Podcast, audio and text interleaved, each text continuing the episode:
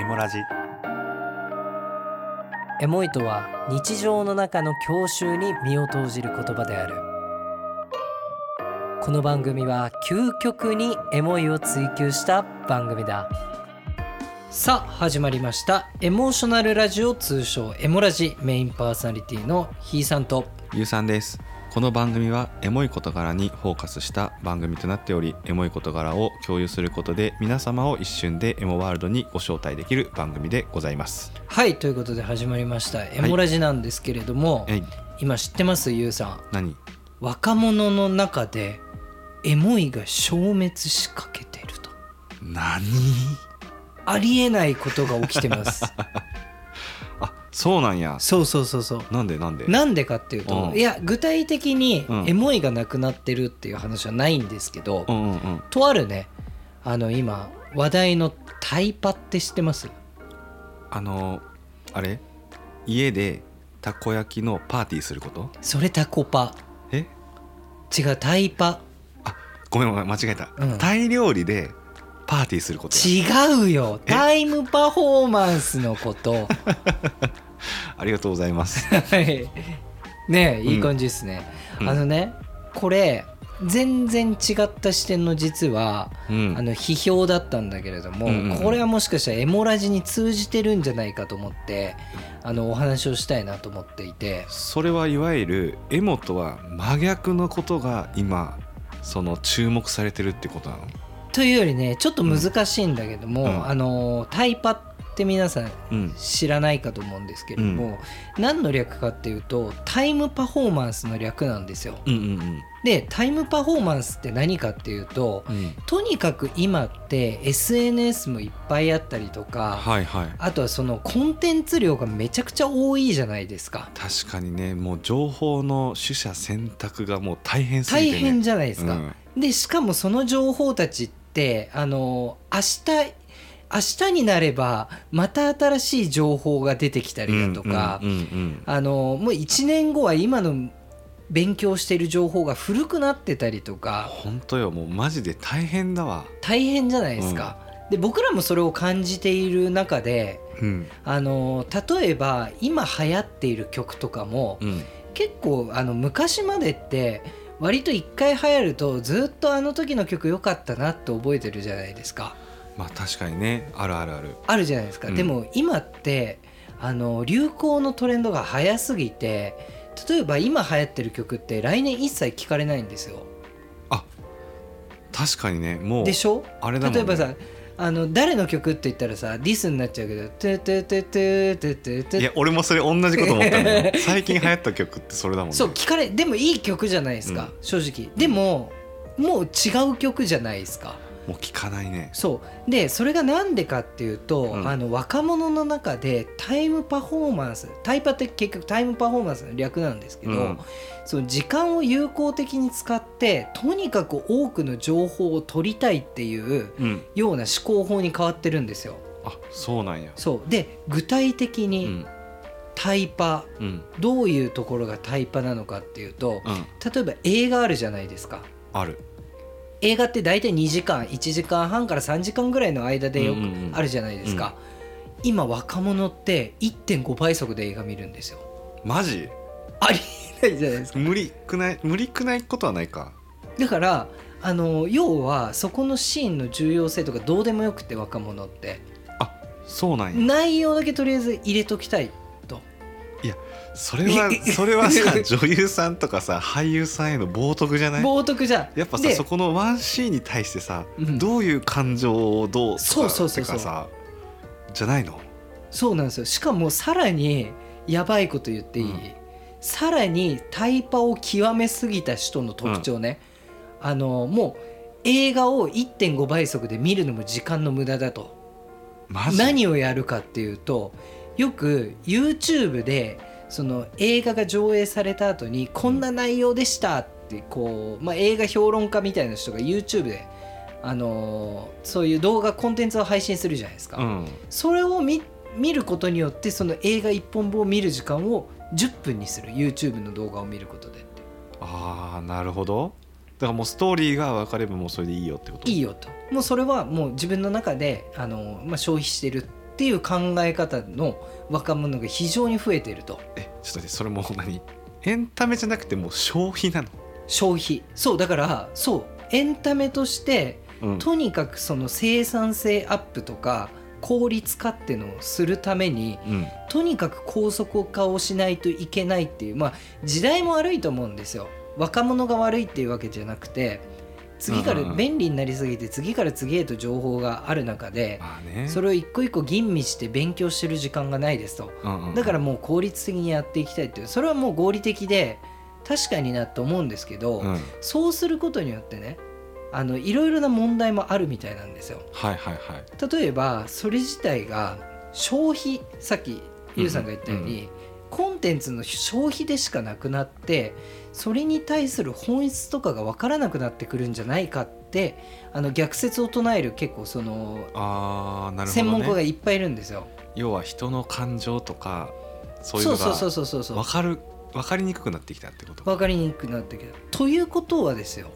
うんエモってゆったり時間が流れてくる中のその例えば風景の綺麗さだったりとか、はいはいその時の感情だったりとかそれこそエモーショナルのエモいじゃないですうか、んうんうん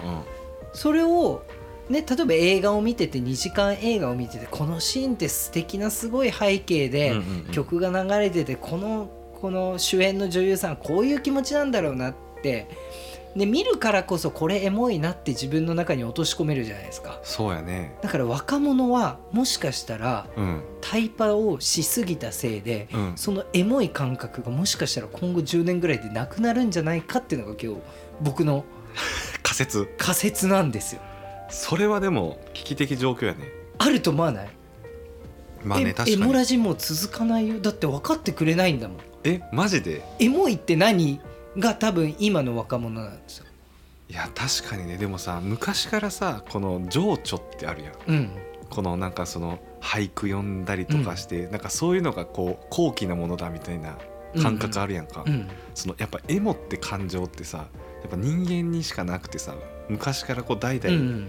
さ、日本特に日本人だからとかとかわかんないけど、俺は日本の文化しかうん学んできてないけどさ、そういうのがあるから人間性が豊かとかさそうだからもう AI でいいじゃんってなるんだよね。そうなんですよだから最近びっくりしたのも、うん例えば新幹線に乗って旅行に行くじゃないですかうんで新幹線の中であの、駅弁を食べながら、うんあのゆっくり流れていく時間のこう街並みでああいやうんうんうんうんうん海があるな山があるなっていうのもエモいじゃないですか、うんああなんかいいなとうん、な何がいいのか分かんないけどなんかいいなって気持なんちにかして情緒は感じるよね。してくれれるじゃないですか、でも若者も新幹線のその3時間とか耐えれないと、座ってることがだからもうそうなんや。マルチタスクでうんその座ってる新幹線の3時間で映画を何本見るとか決めてタスク化して全てコなるンほどテねンツを、だからその行動自体にこの移動だけだともったいないから、うんそれにいっぱい上乗せしていくってことなんだそうなんですよ自分も移動しながら効率的になんか業務じゃないけど仕事したりとか映画見たりとか、うん、うん、この自己啓発したりとかっていう移動が目的じゃなくてそこの時間をうまいこと使うって使いううことが目的になっちゃう大変だねいやだからそれがあのやっぱエモって感情っていいじゃないですか、うん僕らラジオやってるだけあってそうだねだからあのーどうしていけばいいのかっていうのをちょっと今日話したかったのよなるほどなでも大事なむずい内容じゃない確かにこのまんまね若者たちうがんエモがなくなったら僕らのエモラジも消滅ですよ確かにねでもってことはあれじゃんその飲み会とかでさちょっとあんま良くないけどさあのおじさんたちって昔話したがるじゃん、うんあの時代は良かったってうんだから俺らも それおじさん居酒屋のおじさんあのメールの問い合わせの送受信押すの楽しかったわみたいうな、んそうそうそうそうそうそういうのなんかえそんなんする意味なくないですかってでもとにかく早めに来た方がいいんじゃないですか、うんでそんな感じじゃんでねあのまあ絵もそのあのなんて言うんだろう、その本を読んで、うん僕はこれ絵もに結びつけちゃったんだけども、うんうんやっぱりこう対抗の意見としてやっぱそのあの効率化っていうのを求めすぎると良くないよっていう逆説も出てて、あそうなんやまあそりゃそうやろうねそう人生ってどんぐらい何週間あるか分かります80に死ぬとして計大体算でしたこといいないえー、っとよ1ヶ月4回ぐらいやってえー、っと1248かける80さ3万ぐらい3万びっくりしますよ4000週間しかないんですよ間違えた 人生うん4000ですよ少なで僕らもう多分2700週間ぐらい生きちゃってるそんなことはないでしょ2500ぐらいかだって80で4000俺らまだ40もなってないでで40で2000でしょ、うんあ嘘ついてでしょ1500とかでしょででょ、うん、もも3分の1ぐらい終わっちゃってるわけじゃないですかったいな、もったいないと思わないうん、そんな中4000週間しか生きれないわけですよ僕らは、確かにね、まあ、もしかしたらね100歳まで生きる人もいるかもしれないし、うんうん逆にもう60歳ぐらいで亡くなっちゃう方うもんいる中で、まあ、家庭として4,000週間あるとしよううん、 4,000週間で映画をさ例えばさ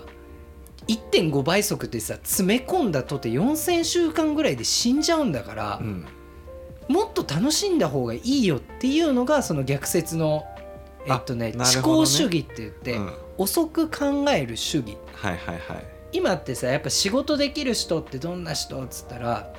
判断能力が高い人まあ情報の取捨選択がうまい人だよねとか、うんあとその、まあ、情報をいっぱい持ってる人っていうのが、いわゆるできるビジネスパーソンとかできる人っていう、うんうんうんそういう方があるんだけどもそうやね逆にあの判断が遅い人とかうん考えちゃう人って、まあ言っちゃえばできない人って分類されてるわけじゃないですか。まあねでも本当はそのできない人いわゆる知行主義者の方が今の世の中的に必要なんじゃないかと。まあ本質を見抜いてるんだろうなそうその人たちはだから結局その場の例えばじゃあ A と B の道があります。うんどっちにしますかって究極な質問があった時にうん確かにあのタイパのほする人の方がじゃあ A に行こうって早いかもしれないし当たってる可能性もあるんだけど、うんうん知行主義の人の方が間違いなくその合ってるパーセンテージは高いでしょうとうんうんだから知行主義的な考え方も入れないとちょっとやばいぞとあの即決即決してしまって結局あの遠回りになるんじゃないかっていう逆説もあって。なるほどね僕も割とタイパ思考だったんですけど、んうんその4,000週間しか生きない、うんまあ、いわゆる僕らセミみたいなもんですよまあ7日しか生きれないみたいなみ感じねたいなうんもんですよ。あのなんかねあのセミが7日しか生きれないって見るとやっぱ美しく見えてくるじゃないですかちょっと気持ち悪いけどまあね 見た目は。まあねでもさやっぱななんか7日間にあの気合い入れて泣き続けるっていうのは僕は素敵だなってそれを見て初めて思ったあ7日間で全力出してるなってうんなんかうるせえなって今まで思ってたけど、なんか泣く理由わかるわっ てそうなった時に、4,000週間しかなかったら、俺はもう知行主義にか変えて、うんもっと一つ一つのコンテンツとかを吟味してうんうんどういう思いで例えばこの曲ができたのか映画ができたのあーなるかほどねっていうところをもっと突き詰めてって、うんうんさらにエモいっていう感覚をもっと取り戻したいなとなるほ今のどね俺のエモいは表面的なエモいなんですよ。なるほどねうん俺はこのメインでやってるけれどまだまだ足りないと、そう表面的すぎるとうん、ゆうさんどう思うこの今の僕のいやでもねそうやと思うよでもただ時代的にさもうしゃあないかなと思ってるとこがあってさ、なんかあの江戸時代の1年分を大体1日で情報を得るってよく言うじゃんはいはいはいだからさその昔の人がさこう1年かけて得た情報をどうするかうんみたいなことをさ俺は1日でできんだでうんそしたらさまあそのタイパはしゃあないかなと思うけどさうんうんうんただその何やっけ遅く考える思考思考主義思考主義はめっちゃ大事やなと思うしやっぱこうその効率を求める社会だからこそそういった考え方とか、まあ、アーティストさんだったりとかそういう人たちは貴重になってくるんだろうなとは思うね。いやそうだよねだから多分今後の世の中的にその知行主義者の方がよりこうこの価値観が多分増えてくるしだし多分ねね人間でしかできないとこってそういうとこそうそうそうそう、だよ結ね局ね AI に殺されないのは知行主義者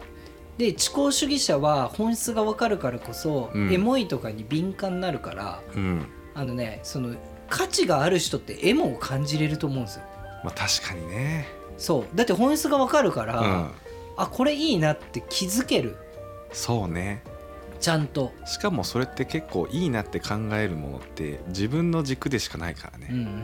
多分俺がいいなと思うものもひいさんは別にって思うだろうし、うんうん、うんうやんうんっぱそこら辺のね感覚は難しいよねそうやっぱ AI とかではできないと思うわそうねだからぜひあのこのポッドキャストエモラジオを聞いていただいてるお客様はですね、リスナーさんは、お客様 リスナーさんーは、おそらくその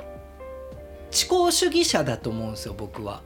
ああなるほどねうん、知行主義者じゃなかったらエモラジ聞かないもんタイパってだって別に俺らの、ね、情報を入れる必要がないから確かにだから知行主義者のリスナーさんなんですよ皆さんなるほどねだからあの今日決めます何エモラジのファンダム名やめよ知行主義者う嫌な予感してた うんうん